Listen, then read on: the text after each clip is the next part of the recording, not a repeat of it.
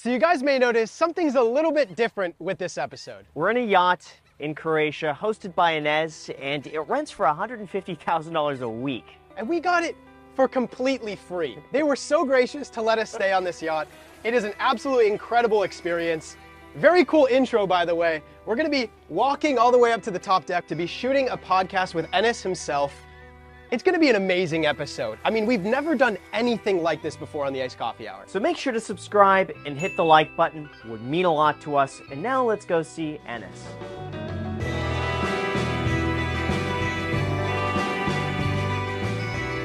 Before we go into that, if you're a business owner, I'm sure you know that managing a bunch of different systems, spreadsheets, and softwares can be a massive headache. So wouldn't it make sense to have one software instead of 10 that covers all of the back end of your business? Well, that software exists and it's called NetSuite by Oracle, our sponsor. NetSuite helps with CRM, resource planning, and more. They bring everything your business needs in real time, all in one place. A software like NetSuite provides the visibility and control you need to make better decisions faster. Plus, over 36,000 companies have already upgraded to NetSuite and stopped wasting time on things like manual entries and sifting through scattered data. They also help manage your finances, e commerce, HR, inventory, and more. And for the first time ever, you can defer payments for a full NetSuite implementation for six months. That means no payments, no interest for half a year. So whether you're a small business owner or an entrepreneur, don't miss out on this deal. Head over to netsuite.com slash iced to take advantage of the special financing offer today. Again, that's netsuite.com slash iced as an ICED. Stay efficient and take your business to the next level with NetSuite. Again, netsuite.com slash ICED. And now with that said, let's get to the podcast. Enjoy. Funny seeing you here, Enes. Boys, how's it going? What are you doing Fantastic. here? Just chilling, you know, looking Hanging at around? my cheese plate, uh, just hanging around, you know, not doing much. How are you guys? Good, man. So good. Thank you so much for having us here. It has been probably the most, definitely the most luxurious experience I've ever had in my entire life. oh, by far. I love it. Yeah, our Thank first you. European vacation, first yacht, first a, a lot of things. First really. Podcast firsts. abroad. Yeah. Pretty This cool is too. fantastic. Well, I'm really glad to see you guys here. I'm really glad that you guys took this opportunity. I figured you guys would enjoy it, but I was kind of 50-50. I was like, maybe they would find it a little too much to travel to Croatia, get on a yacht, and then uh, stay on board for seven days. But I'm really happy to see you guys here. Easiest sell forever. Like, Yeah, like, Jack like, said I got yes this text from you to Graham and I, and it was like, "Would you guys like to join us on this experience?" I mean, I was just like, "Yes," without question. So, and here we wow. go. We got some. What is this? A cappuccino or is it? No, es- you and I are having espressos, and then uh, I think Graham's having iced coffee. Iced coffee. On brand. Yeah. Thank, Thank you so very much. much. Thank you very much. Oh my much. gosh. And the Oh, cheese. cheese. That's right. That's right. This is the attention to detail that they have. They know you like six to seven of these per day. By the way, Yes.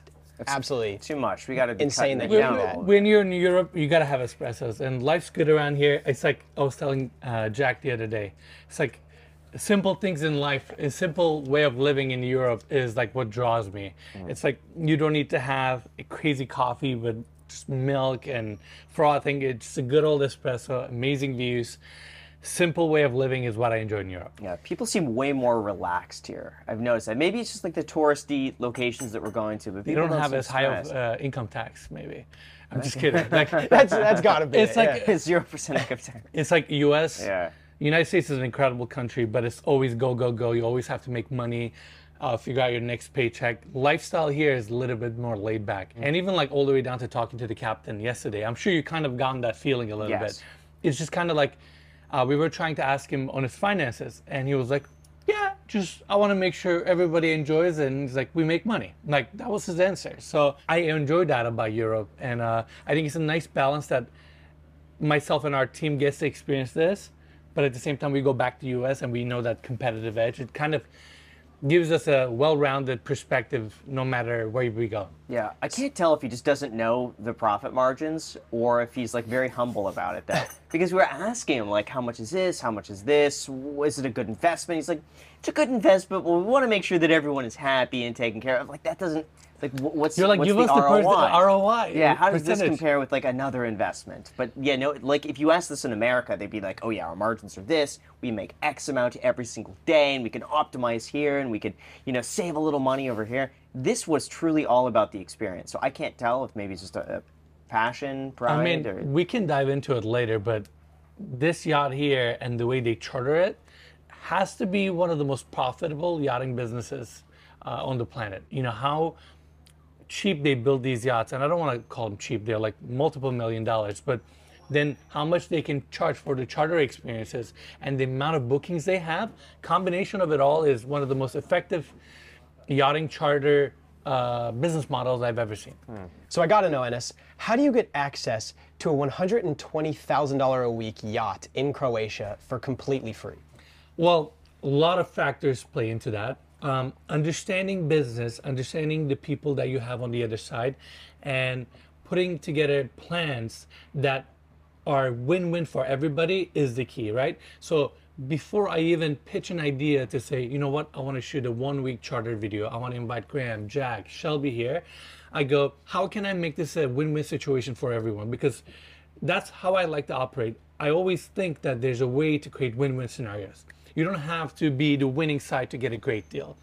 Uh, for them, they want to market their asset. They want to showcase how cool Croatia is, how, how hospitable they are with their crew. And at the same time, for us as creators, we always want freedom, the time to be able to create good content and be able to enjoy our craft. As you guys know, a lot of times when you get access to these kind of things, you're limited. You have a day, you have six hours, go do it.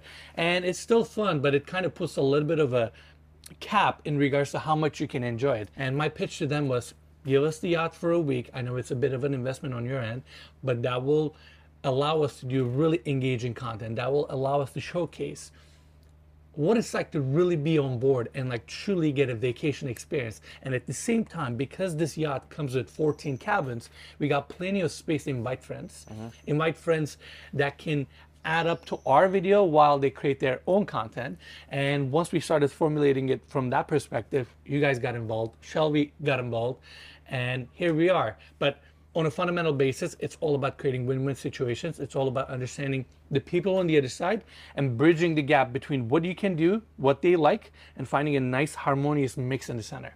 So, do you apply this to every single one of your house tours? One by one, case by case. Every single asset we shoot has a different term, has a different catch, hook, timeline. It's all about, you know, th- there are yachts that we tour. All they want is their yacht to be seen. They don't care about the charter experience. They're trying to sell it. For them, as long as we come and tour it, we put a suit on, we make a nice polished walkthrough video, that's good enough for them. Here, it's all about the experience. Here is what you guys are experiencing right now. The fact that you wake up in the morning, you go for a swim, you get on a jet board later in the afternoon, you have amazing meals, and like you guys seen, every day they're like, what time you want to have lunch? What time, what time you want to have dinner? So it's a very curated experience. So just touring this yacht wouldn't do justice to the whole experience. That's why it was a better call to say, let's stay on it and let's give everybody 100% access. Got it. It's interesting. You were explaining to me yesterday that you've positioned yourself fantastically. I mean, you basically have all of these super massive luxury companies reaching out to you on a consistent basis, asking, Will you come experience this lovely vacation here in Croatia on a yacht?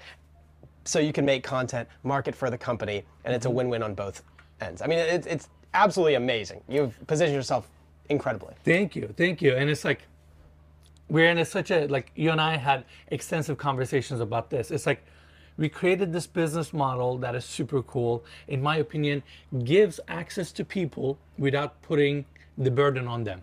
Like imagine people that are in their houses right now watching content.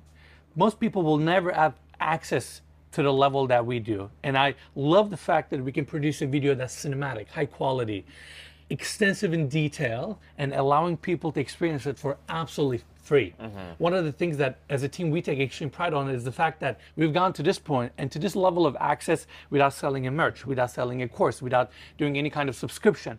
And it's amazing to me that we managed to create a business model that can work with businesses and help them finance or fund some of our operation in a mutually agreed way and give basically even more value to the viewership.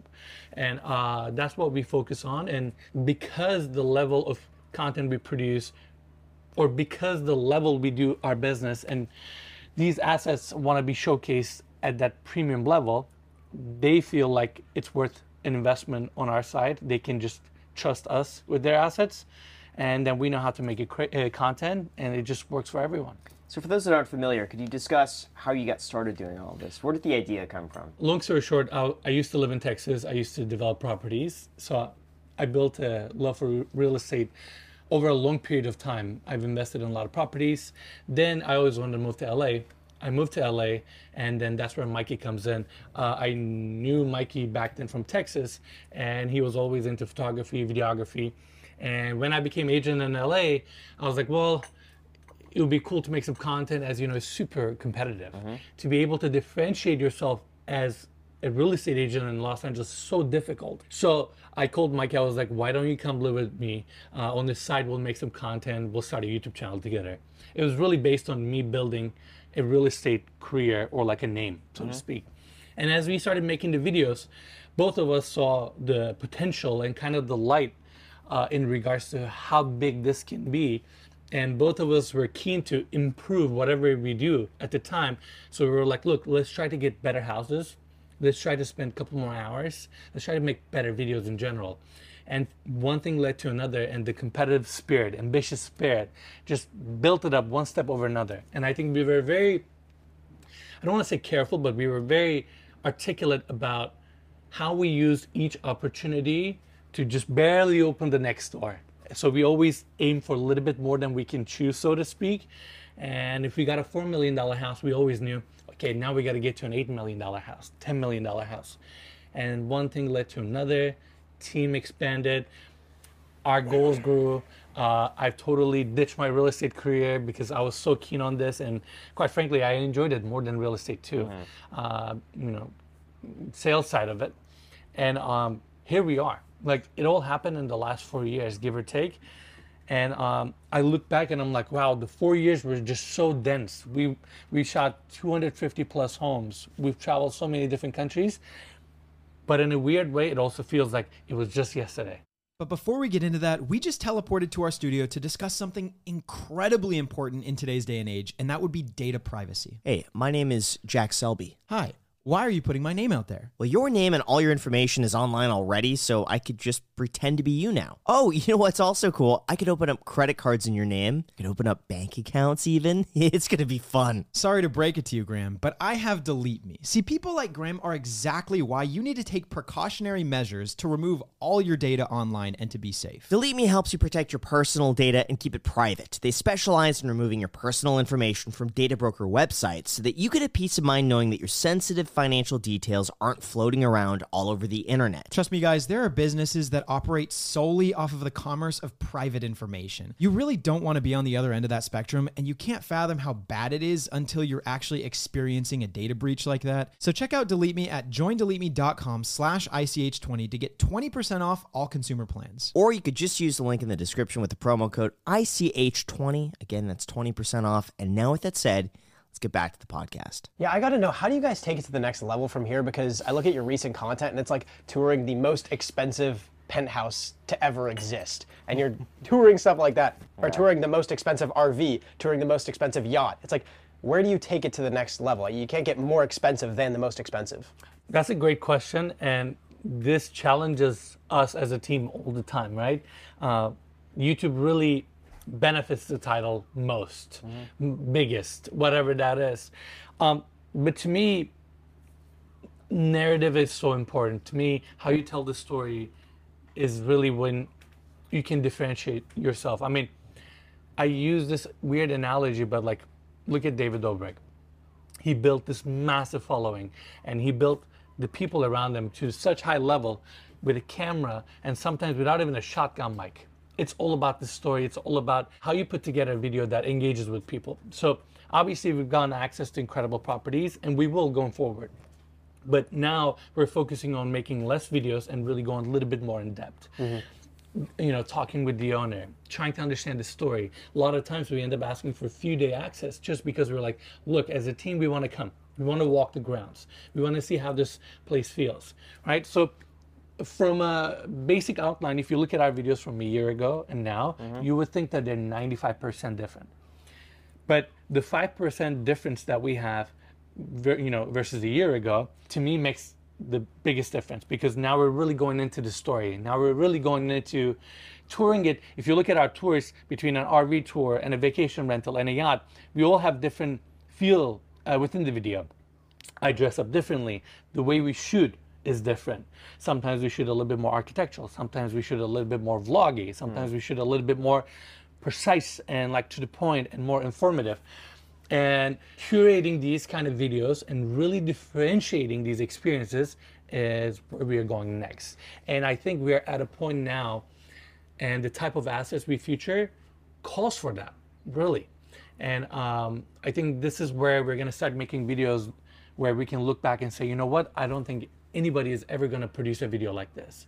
I don't think anybody is going to get access to Michael Jordan's home, spend two days there, write voiceovers, get footage from NBA, and put together a video that's like a legacy video. That's one of the reasons why I, to some aspects, differentiate our or like separate our business from YouTube a little bit and not be in the mercy of like did we get 20 million views this month you know i want that to not matter as much i want to be able to look at our team and say you know what how do we create the best video possible that still makes financial sense? Let's go do that. Let's be proud of our work, and then we'll figure out the rest. And maybe it's a twisted way of looking at business because it's so reliant on YouTube.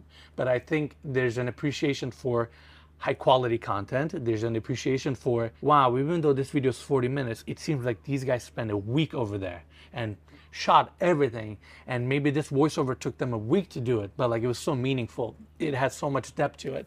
And uh, maybe I'm getting overly passionate about our product and what we do, but like screw it. Why not? You know, if, if, if we're not going to do it, who's going to do it? And we enjoy doing it. And um, I think as a team, we all appreciate when we push it to that level and the relationships we built and the interactions we get with the homeowners, with the properties, it kind of enlightens us a little bit too.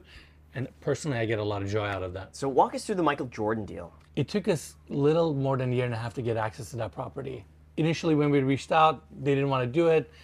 It's owned by Michael Jordan, and they're always worried about how the property is showcased. But long story short, email after email, email after email. Finally, they gave us an opportunity to talk.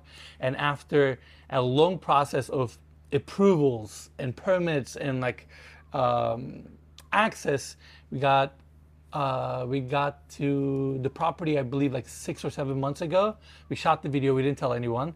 We took about two months to edit it, and we released it. And it's one of our best videos ever. And personally, it was unreal the fact that we got a chance to tour Michael Jordan's properties. How do you how do you get the contact to begin with on that? Um, I worked my way uh, through the agent. It was initially kind of a tough one for us to get access, but then Compass was the brokerage uh, for the listing, mm-hmm. and I've talked to the PR team of Compass. I was like, "You guys know us." The issue is sometimes when we reach out to people, they may not know who we are. And it takes a minute for someone to understand the level of detail we go and how professional we are and how respectful we are to the property. But Compass kind of backed me up. They were like, look, you really have to consider this guy and his team. Like, they're really good, they're really professional, they'll work with your terms. After that, they really considered us seriously. And it was basically, they were like, look, you'll come and shoot the video, you'll do the video. Once it's complete, you need to send us a draft this person needs to approve. This person needs to approve. This person needs to approve. And at the end, Michael Jordan himself needs to watch it. Once we go through everybody and everybody's happy, then we'll give you the green light. And they were like, at some point, somebody's like, no, this is not good. Like, we need to throw this video away. You need to be okay with that. And I was just like, dude, this is an opportunity of a lifetime. Yes, I was like, I will take all the risk. Don't worry about it. I want to come and do it. We went there as a team. Over two days, we shot it. And in fact, uh, I can't remember, but I think we were going Europe right before it too. We shot that on like a couple hours of sleep. Mm. Like we grinded that video. But now looking back, it was all worth it. Did they ask for any edits? Believe it or not, one or two changes. They were really happy with it. So really? you're saying Michael Jordan knows who you are? Yes. He watched your video. Yeah. How's that feel? Is that cool? Feels incredible. Uh, I was telling this to Mikey while we were over there, I was just so focused on the task. I was just kind of like, nail this video, you know, do your best, best job possible. Then we shot the video. We were just so exhausted. And then once cameras were off, I was just walking the grounds. I was like, oh my God, like, how did I ended up here? It's just like, I'm walking around Michael Jordan's home, just like seeing the grounds and just realizing that, like, in a small way, we've played part in history. Like this is one of the most internationally recognized individuals uh-huh. on the planet and grew up watching Michael Jordan. You know, I used to be a basketball player. I used to play in middle school and high school. And I was just like, it sometimes scares me because I genuinely am so casual about this stuff. Like, in my mind, it is all supposed to work out this way. Like, when we get access to these individuals, when I was with Tommy, I got nervous a little bit, but I was like, this is so normal. Like, Tommy it- being Tommy Hilfiger. Tommy being Tommy Hilfiger, I was like, this is Just so normal. Tommy at this point. yeah, people are not going to with know. the yeah, tomboy Oh, there. Tommy. Yeah, Literally in the deal. video, I asked him, I was like, would you like me to call you Mr. Hilfiger or Tommy? He was like, Tommy. Um, so in- in some capacity, I kind of forget that this is reality and it feels so normal to me. But then I get these moments where I'm like, dude, this is Michael Jordan. You just spent 48 hours around this property. We got access to everything. And uh, it's mind blowing. So it's like these like weird highs and weird like these calm norms that I, I go through. Um, but I kind of like it. I like a good challenge. I like a nice environment change, and I like a little pressure in regards to like I'm a foreigner. I still can improve the way I talk. I still can learn more about the things we talk about. So I like that constant challenge, and it's kind of rewarding to see that evolution. Like, go look at our videos a year ago. I mean, three or four years ago, and now they're so different. What surprised you the most about Michael Jordan? I think the property not selling, quite frankly, even to some aspect, I consider buying it because I think it's at a great, great much- price how much was it? It's about 40, 14 million dollars. Fourteen million 14 million. It's a massive 40,000 square foot compound, multiple acres. The problem is, what do we do if we live in Chicago? That's the problem. But that was the most um, interesting aspect. And um, again, I think like every once in a while it hits me. I'm like, we toured Michael Jordan's property. How cool is that? So So why do you think it hasn't sold? Do you think there's a price where it might make sense? it's just a unique offering. Okay. It's not necessarily in the heart of Chicago. It's a little bit out. It's a really big property, and to some aspects, it needs a remodel. But then you kind of kill the character of the fact that Michael Jordan lived there. The furniture inside of the house is worth that much alone. But the catch is you can never take out the furniture and sell it. It either needs to stay in the home or it needs to be like basically burned down. This episode is brought to you by Visit Williamsburg. In Williamsburg, Virginia, there's never too much of a good thing. Whether you're a foodie, a golfer, a history buff, a shopaholic, an outdoor enthusiast, or a thrill seeker, you'll find what you came for here and more. So ask yourself, what is it you want? Discover Williamsburg and plan your trip at visitwilliamsburg.com. like you cannot market the furniture you cannot sell it so there's like weird stipulations around the property Why is that? i think it's just because the ip nike being involved Ah, I see. they don't want someone to leverage that you cannot airbnb the house you cannot have any commercial uh, interest within and So you can't sell Michael Jordan's bed. Basically That makes sense. um, so all of that coming together just makes it a little bit of an interesting offering where it may not be for everyone but like i'm just shocked that a celebrity didn't buy it yet and just just so they can say i own michael jordan's song. Yeah. it was interesting. Uh, we I did a review of 50 Cent's house, and I believe it was originally listed more than 10 million dollars. the one in connecticut yeah Yeah, yeah yeah, yeah. no crazy buyers. house Yeah, no buy. And then I think it sold for like three million. Three, or four million. It was something insane. It was You know who's- fifty thousand square feet, forty thousand square feet. It was insane. Yeah. You know who previously owned the house? Yeah. Uh, Mike Tyson. So Mike Tyson Oh, sold no it way. privately to 50 Cent at his like pinnacle. 50 Cent had his whole crew living there with him, like the whole G Unit era. Yeah. Like they were like literally the people, like did the MTV celebrity, there, MTV yeah. Cribs and all that. And uh, we were just at the cusp of being a big channel. This is what- like that is one of those opportunities. I'm like, ah, I wish I'm a big 50 Cent fan. Yeah. So 50 Cent, if you're watching this video, like I would love to tour whatever house you have. Yeah. I'm just such a big 50 Cent fan. Um, it's one of those homes I'm like, ah, I wish we got that. I think they're remodeling it right now. Yeah, my understanding it needed a lot of work, but like at three and a half million bucks, imagine living in Fifty Cent's house. That so I feel like cool. if I saw that now, I would have probably bought it. Yeah. Just for the uh, heck of it. Um, I have a question for you guys. Uh, You guys are both in the YouTube space for such a long time. Graham, you're you played a significant contribution for us to even start a YouTube channel Hmm. to begin with, yet along our success. When you see us featuring these kind of assets, Michael Jordan, most expensive this, that. How does it make you feel? Or like, what do you think about it all? I'm super excited about it. I'm happy, and I get to now watch as like a viewer, and I get to see like an inside look into these houses through you guys. So for me, it's just it, it's incredible to see. It's cool to see the come up because I feel like so so many of us all like started around the same time, like have our journey together from the from the beginning to now. I think is really neat. Jack, what do you think? I think it's really cool. I love watching your content because not only do I get to see obviously like incredible homes and everything like that, but I also get to like feel like I'm also there because I know you and Mikey very well now. So it's it's it's nice that I feel like oh I get to walk through the most expensive penthouse with my two buddies. Like that's kind of cool. I like how personal you guys are on the camera as well. Like you're very like friendly and you know back and forth. And you get to learn a lot about style. Yeah, I get to learn a lot about was style. showing you yeah, we've been having a lot of shirt size, discussions yeah. about style. Enes has immaculate style. Like everything that he wears just blows me away. So I appreciate that was a, a nice talking point last night. I'm sure we'll discuss it at this podcast. Yeah. Yeah, I mean, it's like at this point, the, the the aspects of our videos as a whole has gone really difficult to improve, right? Like, I feel like we're maximizing our DSLR cameras. At some point, we probably need to up our production gear to new set of cameras. I don't know what that looks like. I know Mikey is cooking few ideas already in his mind. Um, but then I look at it as like I'm always a believer in constant evolution, constant improvement. And to me, I think self awareness is such an interesting but a rewarding thing. So to me, as we evolve the content, as we gotten better at what we do, whether it's our videographers, shooters, editors, myself, how I present myself, and uh, how I carry myself, and one of the aspects of that is that as we eval as we increase the quality, as we showcase even better assets, I feel like I need to match up to them as well.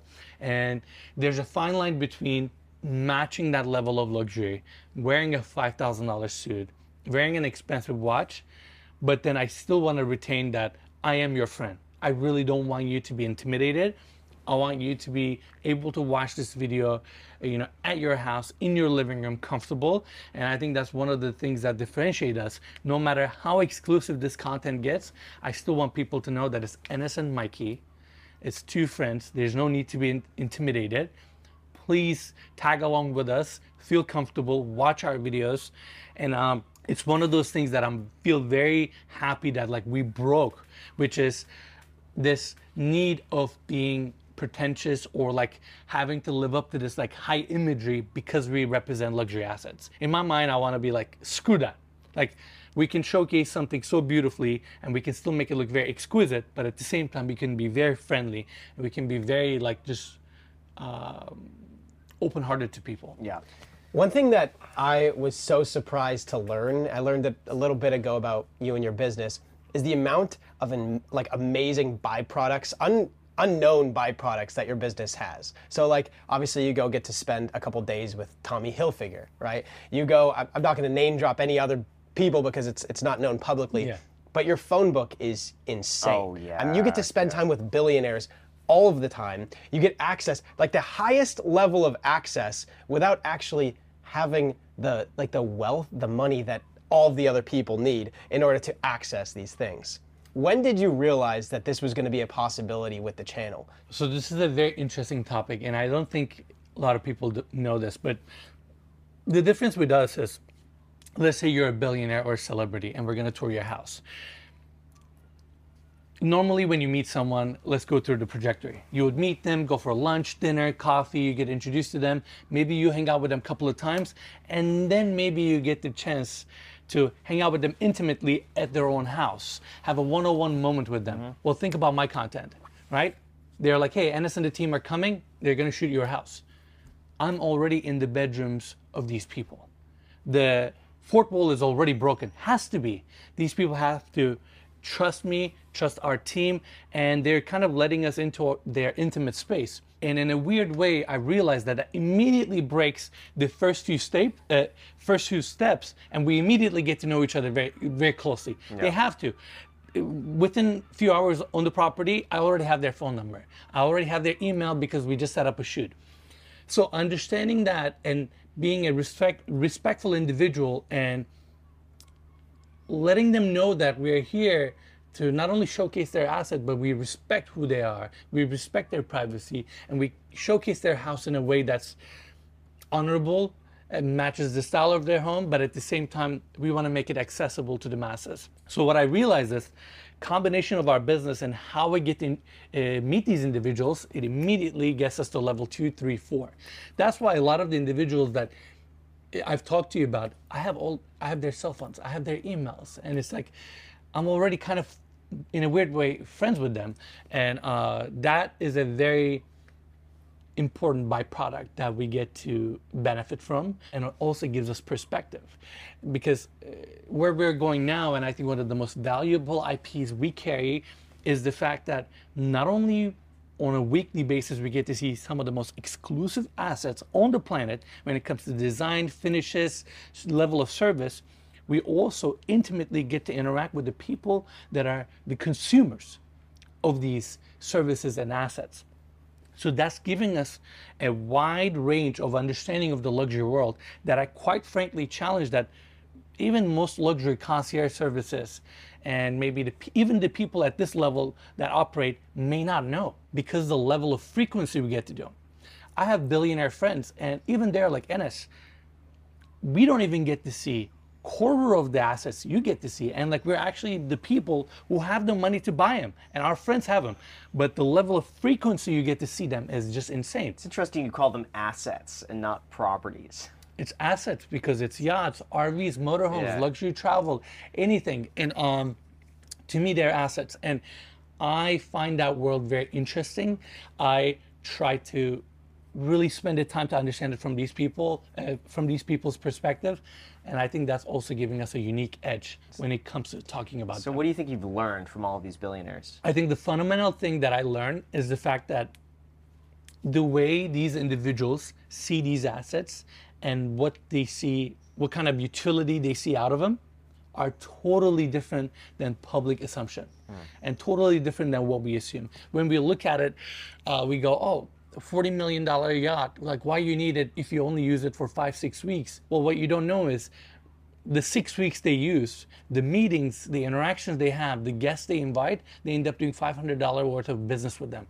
It's so worth it for them to have a $40 million yacht. So they end up doing five hundred dollars worth. $500? Yeah. Oh, wow. Five hundred dollars? What? Oh my I got a little gosh! excited Leave that there. in. They Leave lose that in, so much Andrew. That's money. funny. There's a few times I've like wanted Yeah. to correct Enes, but that one I was like, I have to. I'll- Five hundred. Yeah, I know. I heard it too. I'm like, Did I yeah. make a bit bad mistake? I kind of like, No, I'm guessing. You, you, you say uh, trajectory instead of trajectory. Yeah, you said trajectory as well. Twice, yeah. Yeah. Wait. So uh, does that mean five hundred million dollars worth of business? yeah, like uh, the people who have these like $40 million yachts, even though they end up spending only six weeks on their yacht, when they, the people that they invite, the, the people they do business with, they might end up doing $500 million worth of business with them. Because they're such powerful individuals. Um, So it's not basically just like a display of wealth and be like, see, look at you guys. I, I have this, you know, a million dollar yacht or whatever, fifty million dollar yacht. It's not like trying to live the life of luxury, but a lot of the times it actually has roots in the business. Another day is here, and you're ready for it. What to wear? Check. Breakfast, lunch, and dinner? Check. Planning for what's next and how to save for it? That's where Bank of America can help. For your financial to dos, Bank of America has experts ready to help get you closer to your goals. Get started at one of our local financial centers or 24-7 in our mobile banking app. Find a location near you at bankofamerica.com slash talk to us. What would you like the power to do? Mobile banking requires downloading the app and is only available for select devices. Message and data rates may apply. Bank of America and a member FDIC. Absolutely. Or like we have a friend of ours who has a lot of cars. And when I was with him like a year ago, he showcased me side of his garage with like all these cars. He goes, and it's I've never driven any one of these cars. I'm like, then why you have them? He goes, this is all for my friends when they come in town. As soon as any of our business colleagues or like anyone that we hang out with comes in town, they get one of these cars. It's just like the way they operate their business and it's part of their like I guess imagery and how they carry themselves. So one thing I asked Ryan Serhant when we had him on our podcast, because he's associated with a ton of billionaires, he's got like a crazy phone book, I'm sure, of all of them. What makes them different than the average person? Do they have like a certain, I don't know, style or trait or different mannerisms than the average person that you see on the street? Like what differentiates them? It's really case by case because they can be so different uh, from each other. But some of the commonalities I've seen, they're very fearless. Like to them, making a $500 million decision is just the same as making a $100,000 decision. They're just so fearless. Um, a lot of them are very focused. Like when they work, when they think about something, like they zone out. They're just in there. They're shockingly calm. Like sometimes I feel like I'm a little too hectic because we just have so much going on and we have such a dynamic company and like so many things have to fall into places for things to just work out. And then I look at them like I'm in the room and I'm like, even though I'm there, like I'm thinking about a bunch of stuff they're across from me, they're just so relaxed, as if they don't have thousands of employees and they don't have all this stuff going on for them. So um, it always shocks me how calm most of these individuals are. And um, less is more. They're just really focused onto their business. They they're just like they have a great team and they only work on few things and they do them really well. And that's what really makes them successful. Do they seem happier than the average person? 50 50. Some of them are kind of so caught up in their lifestyle and who they are. I don't know if they're super happy. I don't think they're miserable either. Sure. Um, some of them are very happy. Some of them figured out um, who they are and what really makes them happy, even though they have this wealth and they have this image as byproduct of their success. They kind of know within that system of what makes them happy, and they just go do that. And the ones that are really happy are the ones that can detach that high level persona and just be human and go like I enjoy playing basketball. I enjoy doing these kind of vacations and I enjoy being able to hang out with my friends and get drunk every night and like don't really care even the fact that I'm a billionaire and they just go do that. Those are the ones that I see are very happy and I think it's deeply rooted into their like self-awareness. The fact that they're very self-aware is what allows them to be very happy. I feel like if I picture a billionaire, it's somebody who's very like stone cold and focused, like you mentioned. Like I couldn't imagine them like relaxing and like letting loose and cracking jokes and like Oh, they I guess being like jovial in certain ways. Or uh, have you noticed that uh, they can be funny and stuff like that? Or Funny? they like No, no uh, sense of it- humor, it- Jack. For me, it just feels so detached. It's hard to like to see like to imagine just what it would be like or what character traits they would have. I know what you mean, and there's definitely consistency throughout their personality and how they enjoy their time versus how they work. But I think the thing that I see with them is like when they do something, they want to do it really well and they want to really enjoy that moment. So if they're having a dinner with you, like they're having a dinner with you, their phones are off, they don't really seem to care about like messaging 20 other people during the dinner, or when they're working, they're working.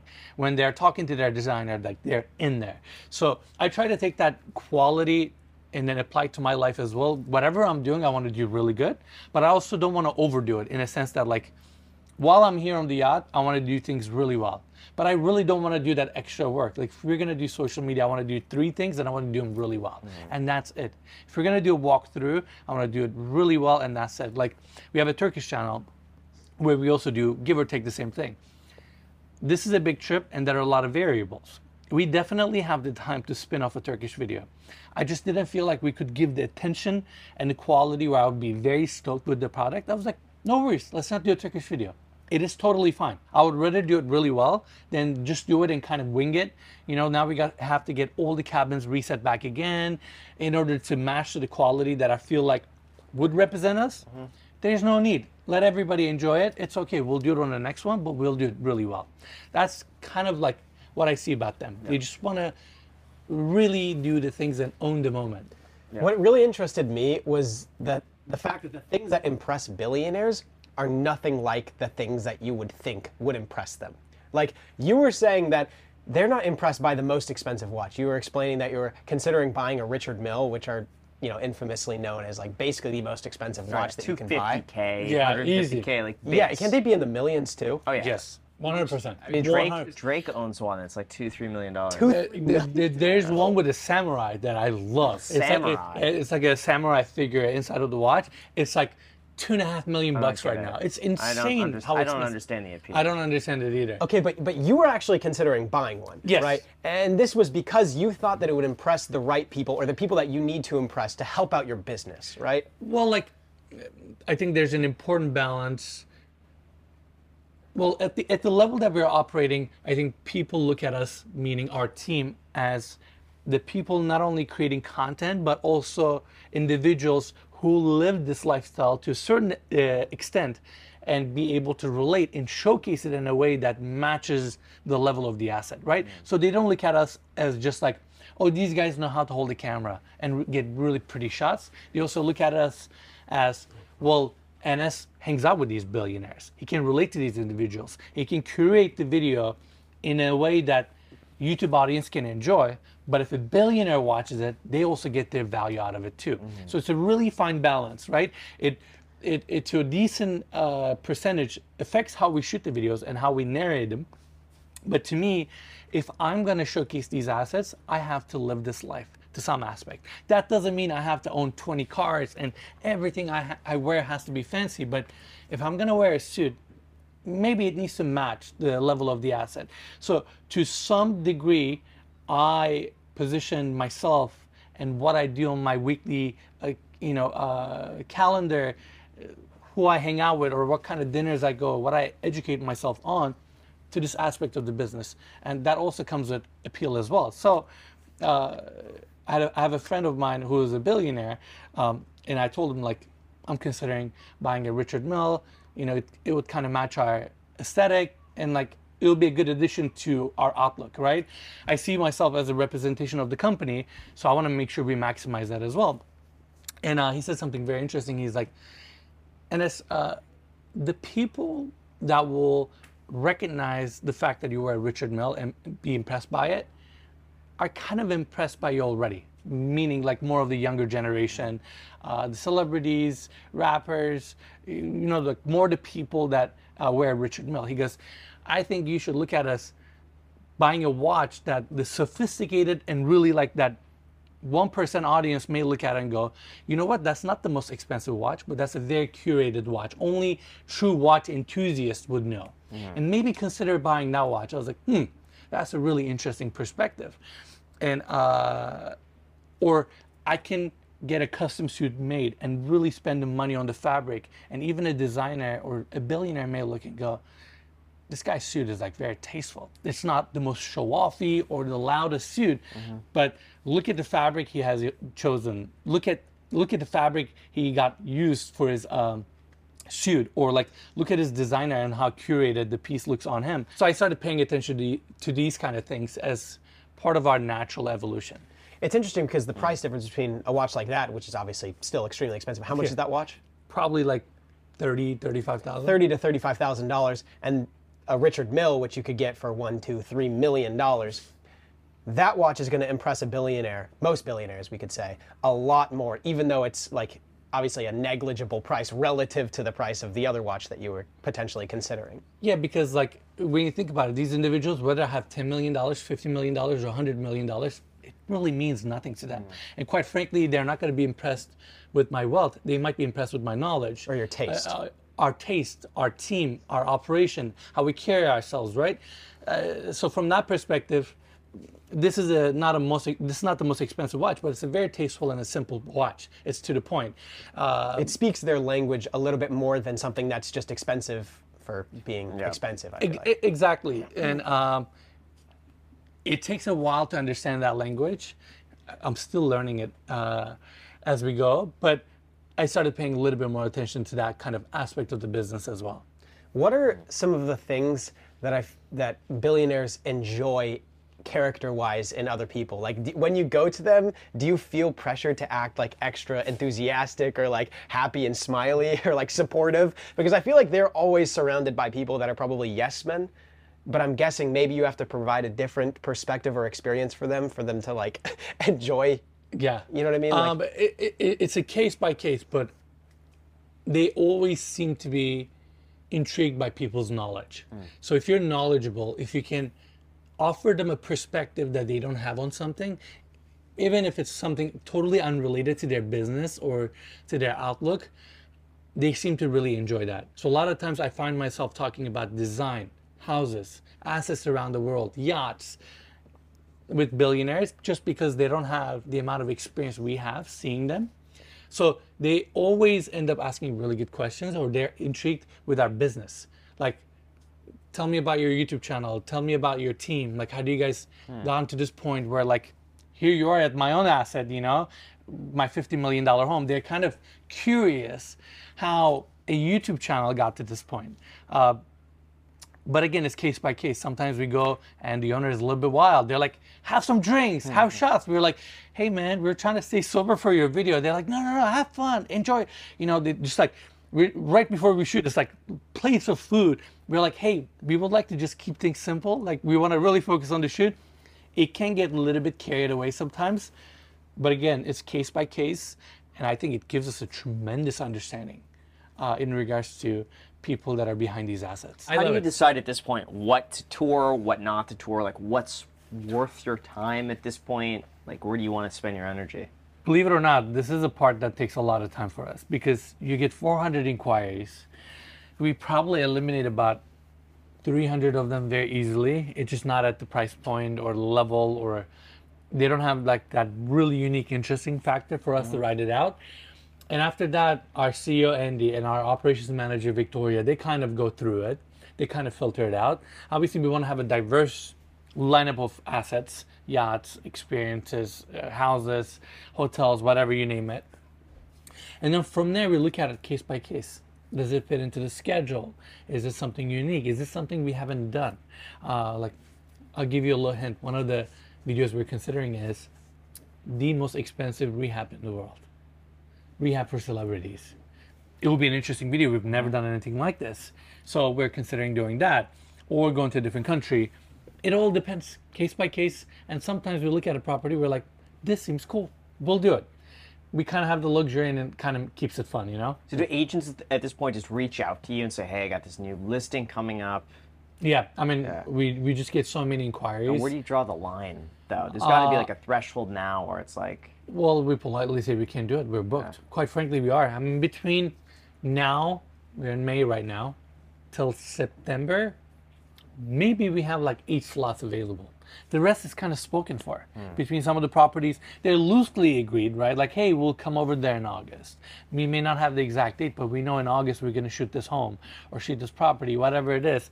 So, like, between now and like September, maybe eight, maybe 10 new properties we can consider. Rest mm. is kind of spoken for. So uh, yeah. I just go for like what kind of value we can give to the audience, and I try to keep things interesting. If anything, what I would ask you guys is like, you guys have seen the evolution of our content. What do you guys think with? Uh, what do you guys think in regards to the videos we're choosing or like the ideas we're pursuing?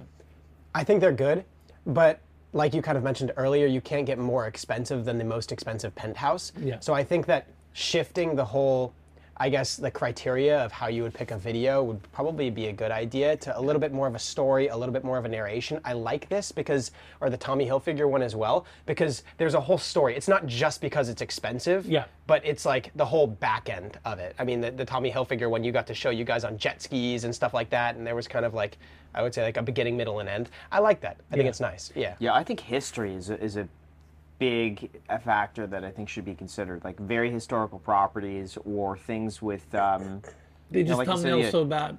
they what? they just thumbnail so bad. Yeah, it's always yeah, it's, it's always a struggle. Ce- celebrity celebrity properties would be pretty good because I then you can also use that. their face in the thumbnail, I which I feel like that. would be kind of interesting. Or have them talking about their home with you. I think would yeah. be interesting. Yeah, no, definitely celebrities is an angle that we haven't really explored. Mm-hmm. It's also like between sequencing the production team, yeah. scheduling, and keeping a nice, healthy balance has been so difficult. It's probably the most difficult aspect of our business.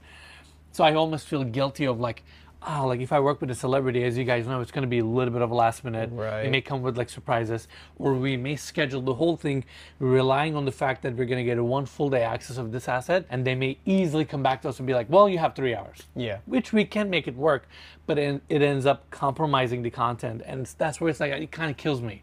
Like you, right, but if it is better and it performs better. And it takes you to where you want to go. This then is that, worth it to, to yeah. make that risk. Well, that's that fine line of like leave your passion aside, make good business decisions. And that's the fine line that I personally sometimes struggle. I know Mikey struggles too because like we're so passionate about making it as good as we can. It bums us out as a team knowing that like like hey, we shot the video, like it's going to be good, but mm-hmm. like we all know it could have been so much better. And I I will also say I think that your current audience would also be fine if you were to maybe, you know how like 2 Chainz had the most expensivest Yeah. was like his thing? You could do stuff like that too, where you're not even touring something like a yacht or a house or something like that, but you're doing an experience that not a lot of people, like they know about, but they don't get to experience because Going it's into too space, expensive. I think would be an incredible one. that would be Yeah. amazing. That would be incredible. I mean, I have so many wild ideas. As a team, we have so many wild ideas. And that's actually a good point. So, like, one of the things I feel like we're trying to expand our brand is using social media a little bit more because there are so many cool things that we get invited to. Just because it doesn't make it 20 minute long YouTube content, it doesn't mean they're not cool or interesting. That's why we really try to use social media, Instagram, stories to be like, for example, a RV company reached out. They make these like really, really cool $200,000 RVs. Super techy, extremely well, well, extremely well built. They're just not big enough for me to make a YouTube video. But there's, they would be so cool if you go there, get like 10, 12 stories, one post, and kind of give people a little bit of an intimate access, that iPhone 101 experience of like seeing it. That's why we've been way more active on our social media, on our Instagram. Uh, we're testing it out. Seems like people like it. I don't know if they're seeing it that way, but I'm, I'm trying to spread the variety of things we cover, whether it's a restaurant maybe, but I'm just trying to take it off from YouTube because I just want our YouTube channels to be very exclusive.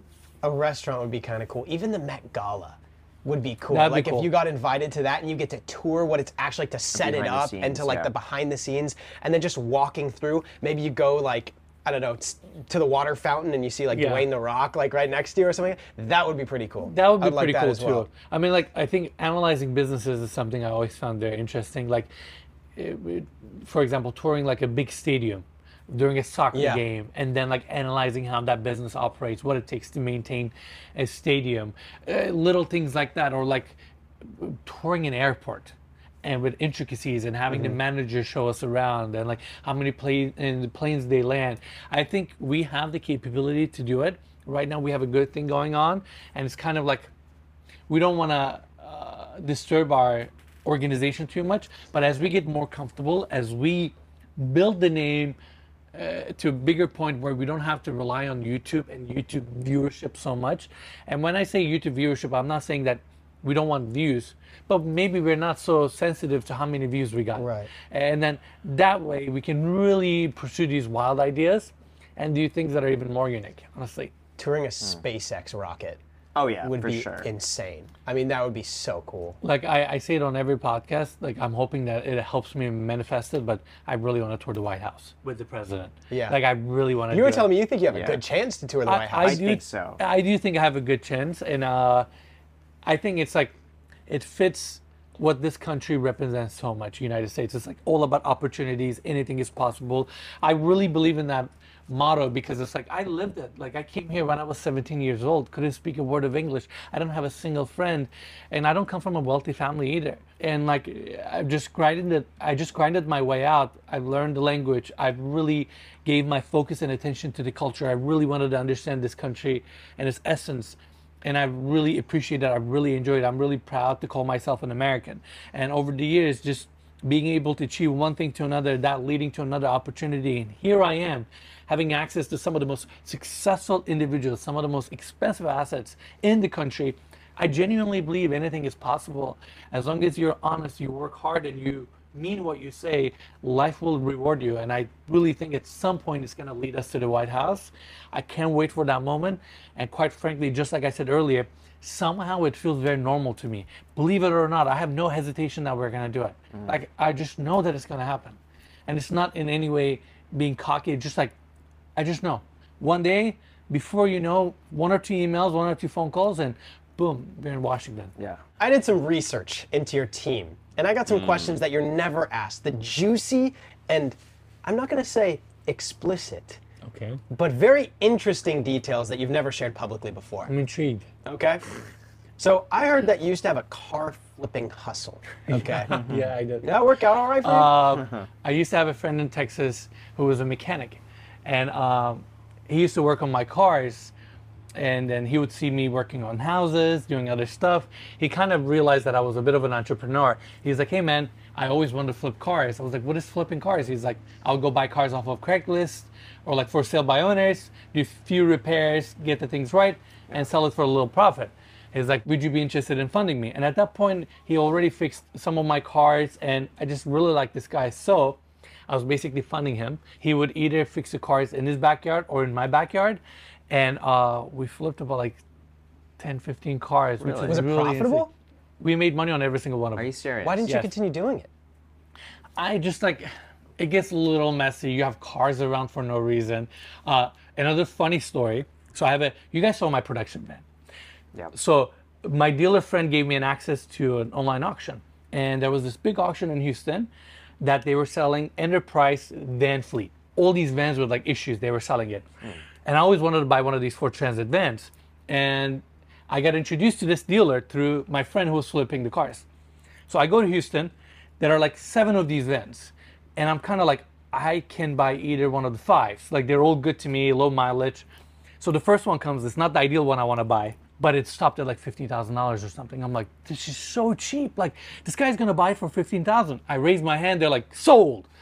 I was like, okay, well at least I secured a van. Things are good. Second one comes, stalls at a ridiculous price. I'm looking around. I'm like, I cannot believe this guy's gonna buy this one-year-old van for like 12 grand. Raise my hand. Sold. Third one comes. The, the third or fourth one is the one that I really want. Sold. I called a buddy of mine who used to live in Corpus Christi. I'm like, you have to come to Houston ASAP. He goes, what'd you do? Dude, I bought three vans. I have three vans. I only need one. Even at that, I made so much money just selling the vans. I just got them fixed up. Uh, at some point, I had three high roof Ford Transit vans, and I ended up keeping the one that Why I really. Why were they so cheap?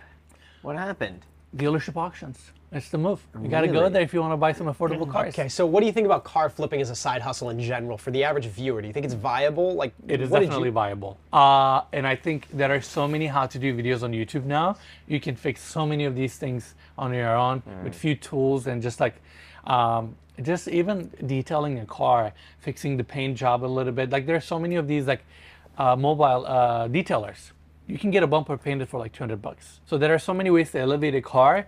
Uh, it's kind of a fun hustle. It's like it's right up there with like couch flipping and like uh, refurnishing, uh, Mm-hmm. refurbishing furniture and all that. You've had a lot of side hustles, though. You're you're kind of a, a, a grindy mentality person, from what I've figured out. What else you got? You also, I, I heard that you're a realtor at Yeah. the same time driving Uber. Yes. Um, when I moved to LA, you got to understand my whole life I worked. Ever since I've been 14, I've been making my own money. Windsurfing, investing, I've never stopped. Ever since I'm 14 years old, I've been making money. So I moved to LA and I basically followed Graham's uh, real estate course. He was just saying, like, he was preaching uh, doing rentals just so you can get your foot off the door and just like meet people and all that. So but at the beginning it just takes a minute Yeah, and i didn't know anyone in la yes you hold open houses and like you door knock it's just like first few months are kind of like slow and i just couldn't contain myself. I didn't know what to do and i didn't i didn't want to just go waste money just so i interact with people in la and i have an s class. I was like great i'll sign up for uber lux. I'll drive wealthy people around. It would be a fun way to learn the city.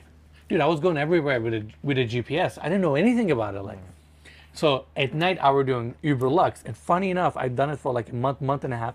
Maybe I broke even because I would drive for two weeks and I would hit a pothole and it would break one of my rims, and I would have to spend twelve hundred dollars buying a new rim. But it was just fun. It gave me a perspective. It gave me a relatable point. It, it made me understand Uber in general. So it's like, uh, to me, life is all about what you make uh, with what you have. So even that, I'm appreciative. Like I've enjoyed it. I, I made no money. I never earned any clients from it, but I learned a lot about LA. Did you get close to getting any clients? I rented, I think, one property out of it. Really? Uh, that was about it, though. How do you bring it up in conversation? Uh, I just feel it out. Really? Some people don't want to be bothered, so they would just sit on the back. I'm like, great. You clearly don't want to talk, and I don't want to bother you. Mm-hmm. Some people would be way more converse, uh, com- conversational, and they would just want to engage with you. And I would just build up the conversation. And a lot of people are interested why you do Uber Lux. I'm like, I'm not even a driver.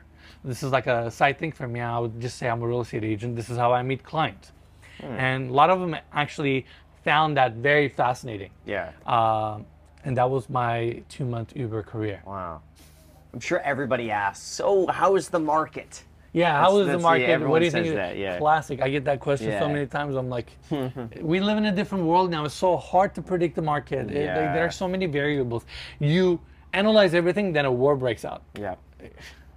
How are you supposed to predict anything? Yeah. You just go along. So I heard you came up with this hack to make all of your house flipping way more profitable than everybody else. What was that hack? So when I was in Texas building and remodeling homes, you got to understand these are hundred to four hundred thousand dollar homes. So you don't have a lot of wiggle room. You have to kind of copy paste, follow a formula, do what's expected mm-hmm. to turn around the property. That really bothered me. I love doing things efficiently, effectively, and I love improving the things that I do.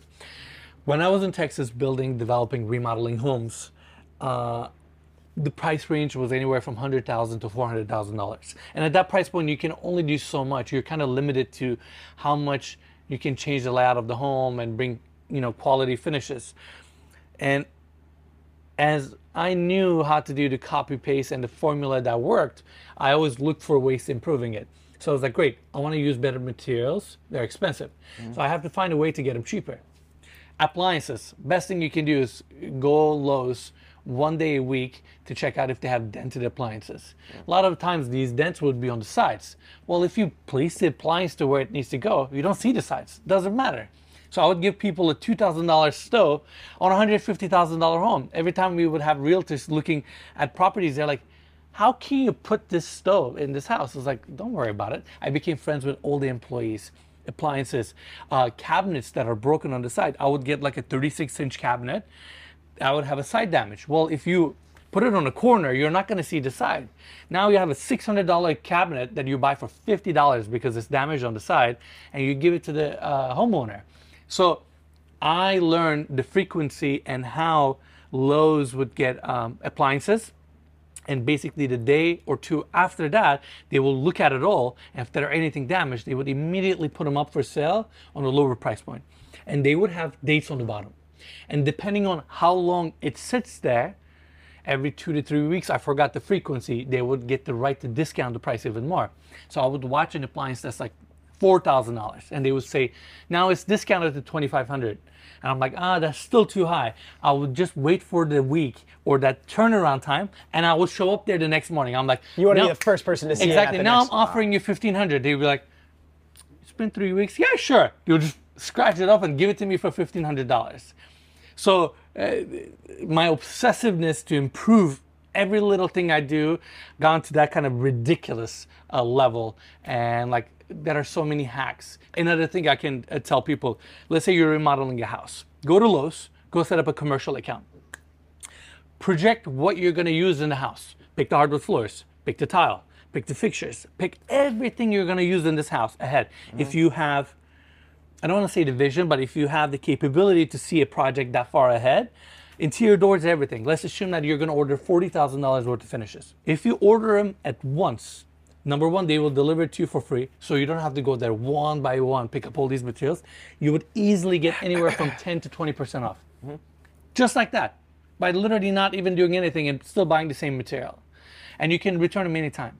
So I've figured it out every nook and cranny eh, to save money. And now, like, that's why not only my homes were very profitable, no one could have competed with me.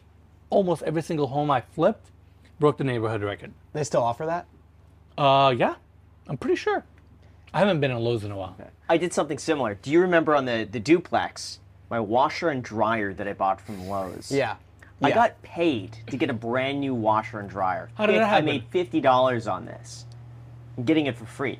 I bought the floor units, and they were discounted.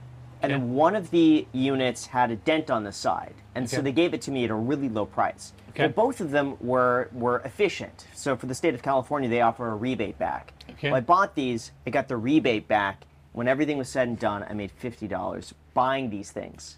I so I got America. paid fifty dollars to go and get a washer dryer. Now that would not have been the case had I not bought the floor unit with one of them being damaged. Yeah. But the dent on the side was only noticeable when you look at it from the side. So if you put something, you know, next to it, you don't even see it. You don't even And see it It was so minor that it didn't affect anything, but I got it for free.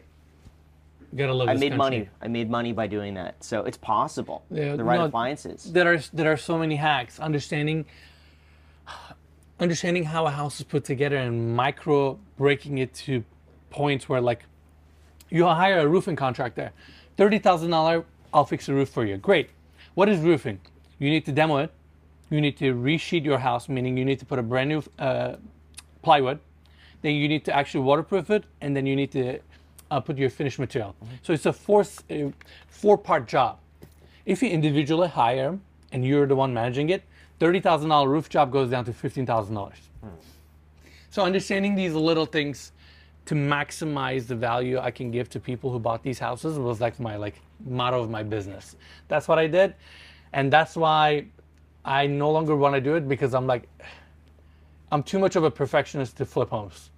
I should be building like thirty million dollar homes so I can go like all out, make it perfect, and get that premium. Otherwise, it's not worth it. You were mentioning to me that there's a billionaire out there, can't say his name, that you consult with on him building his house. Yes. And that's a way that you fostered this relationship and you've improved it. Mm-hmm. Is the fact that like you've seen so many hundreds of millions of dollars homes Yeah. or tens of millions of dollar homes that now billionaires are coming to you to ask what type of appliances and like countertops they should be getting in their house. I met with a billionaire who's designing a house in New York, and like his his folder for inspiration was mm-hmm. screenshots from our videos. Like that's, what he showed crazy, his architects that are globally known. They were like, I like this couch, it would be an episode. I like this kitchen, it would be an episode. Screenshots. Uh-huh. He's like, I watch every episode, and I'm like. You're a billionaire. You don't have better things to do, dude. Like, like no, like we watch it every week with my wife. wow. I'm like, I wonder if you could go to those billionaires that watch your content and say, if I were to not make videos about house tours, is there anything else that you would like to see? Because chances are, if a billionaire can carve out the time to watch something because they're so excited to watch it, the average person probably you know won't. what? That's a great question. is. I should ask that. Like, I what if, what if they just ask say, like, because I saw, like, the most expensivest, like, 2 Chainz where he was, like, trying, like, the most expensive water, Water. that's ever existed or whatever. Something like, like a luxurious experience that they can afford, but it's just so crazy and foreign that everybody wants to know what it's like. I feel like 2 Chainz was going for that virality and like Yeah. almost like that comment engagement. Like, this is crazy that you pay two thousand dollars for water. He would almost find these like absurdly expensive things. Uh, that's a great question, actually. I'll start asking that. That's a great point. One thing you always say is that there is nobody that exists on this planet that can catch up to you. How are you so far ahead? And like, and why are you so far ahead? What did you do? So I think it, it's a combination of a couple of things. Number one, I'm very ambitious and very competitive. I think number two, when I get involved with something, I just don't know how to stop myself.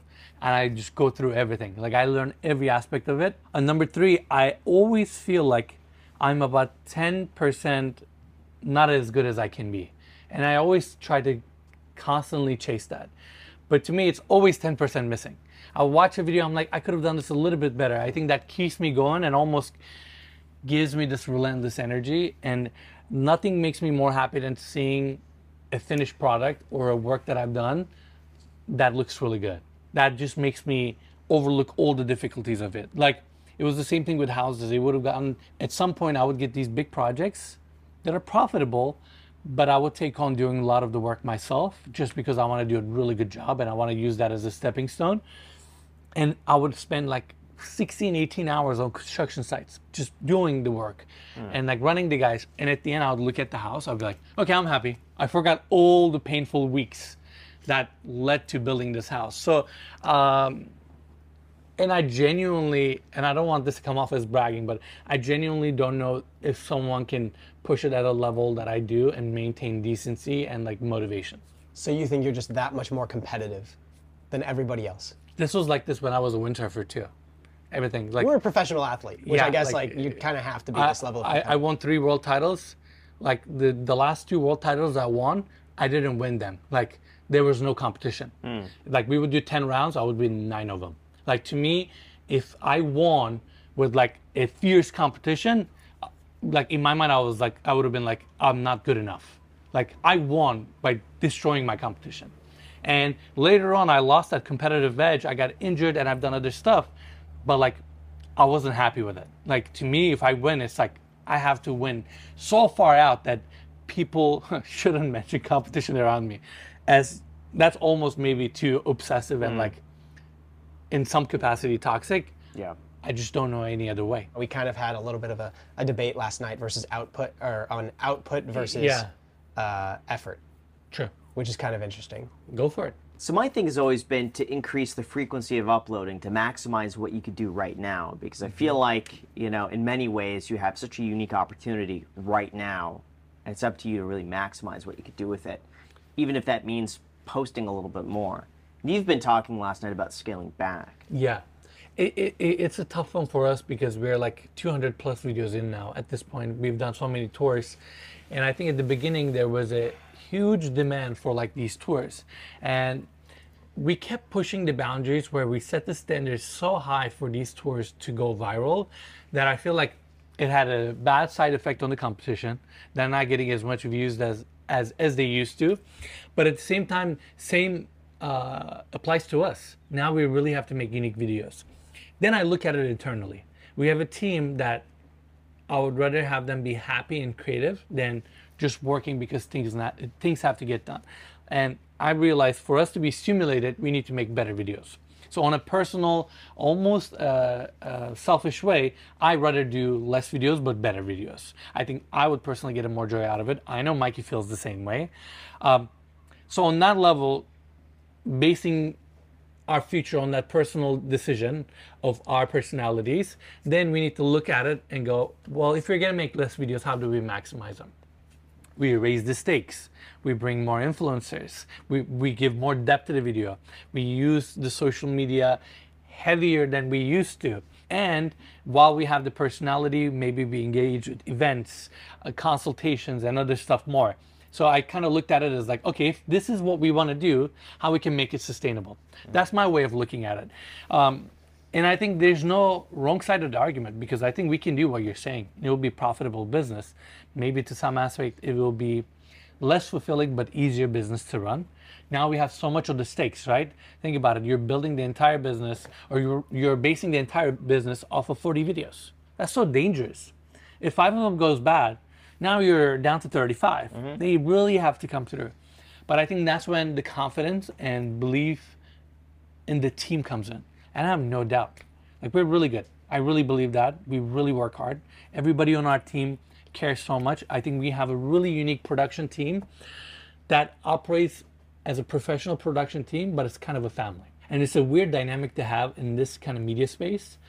Uh, but I think we can use that, and we've been using that to our advantage. And um, I think as long as we make something unique, as long as we make something that are hard for people to com- uh, replicate, there will always be a market for it. And I'm just, I just believe in that, and I just commit to it. I think that's what really distinguishes you guys is the ability to go 10% more to like basically 99.99% effort on every single video. If you scaled that back and increased the upload frequency, I think that it would probably just blend you in with all of the competition that you're trying so hard to avoid. So Sure. I think that it makes sense to, to scale back, but to really drive home the, the videos to make them as, as good as they can possibly be. like I genuinely believe we have the coolest job on earth. It's up to us, meaning as a team, to optimize our workflow, optimize the way we run our operation, where we can really enjoy that and feel that way on every single shoot. Mm-hmm. Sometimes it gets really hectic. You guys know the drill. Like you're out there, you're grinding it out, making it happen. Late, you know, late at night, you're editing.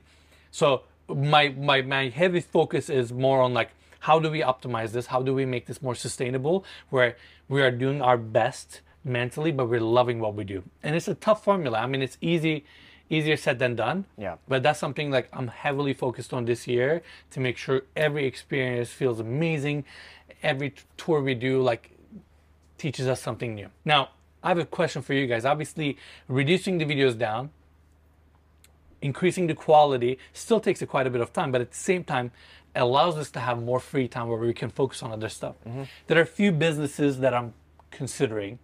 Uh, maybe we make some online courses on how to be a YouTuber, how to be a real estate agent, and showcase some of the best agents on earth because we have access to them. I really enjoy fashion and clothing. I'm considering partnering up with some brands for them to produce exclusive clothing for us because it needs to live up to that level. There's another thought that maybe we should get into home goods, our own furniture, that we maybe partner up with a brand. if you guys were in our spot, what would you guys do? What are some of the venues that you guys would like? Uh, I think if you offer like an Airbnb or like you own a yacht like this and you say this is my yacht, I'm renting it out, you're to get this luxury experience that we curate for you guys. Like I think that would do so well. Interesting. That's a really good bold idea. Yeah. I, I personally think I, I have no idea how product works, especially with like appliances. But I think something relating to really fancy homes, like nice appliances, could probably work out pretty well because I'm assuming a lot of people watch your content to get inspiration for what they want to build in their own home. And I know a lot of the people that reach out to you wanting to sponsor your content and like somehow be affiliated with you are companies that create those types of appliances and stuff like that, and big sliding doors and windows and stuff like that. Mm. So I think if they're reaching out to you, they probably know what they're doing and they probably know that that can convert pretty well. So if you could somehow partner with a company that's already doing luxury appliances and goods and stuff like that and create your own line of it, probably would be pretty profitable. It's going to be tough because you're, you're thinking about like a homeowner's not going to be going and saying, I want to replace my Sub-Zero refrigerator with a new, you know. Yeah, but I think it's a lot of people that are like looking at what they want to build or what they want to. Like people more for future so, projection. People Yeah, are so I- set in, you know, if they're buying Miele and they, they want something that anybody from around the world, they know Sub-Zero, they know Miele, they know certain appliances. You know, I, I don't, th- I think an experience that people could go to and I could can see the point vacation. I think that would do the best. I think, I think luggage, travel suitcases and luggage. That'd be pretty good. Would also do really well if you partnered with like Tumi or something, you know, something like that. Someone And- at that level. yeah, and, and you put your spin on it, but then it's only a one-time sale, and that, and that's the thing. And good luggage is going to last like decades. Decades. So I that, agree. that's your problem there. But I think a good vacation experience.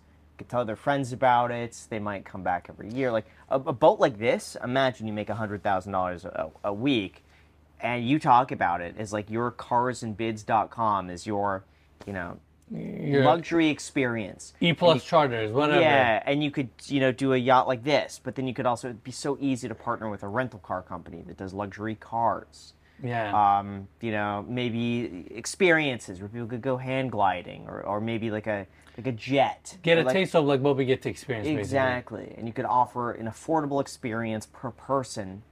Thirty people want to, you know, go in on that. I think that would be fantastic. Well, I really appreciate that, guys. Thank you. You have any other like that. Questions? I, th- I I think I'm I'm good. I'm just really happy to see you guys sitting in front of me in Thank you. Croatia right now. It's kind of a bit unreal, but uh, no, I think that's all I got. I got to thank you so much, know. Enes, for making this happen. This has been such an incredible experience. Seriously, Mikey, come over here. Get over here. Mikey. Show on, your face to the camera. I want you to wave to the camera. Yeah. Wave to the camera.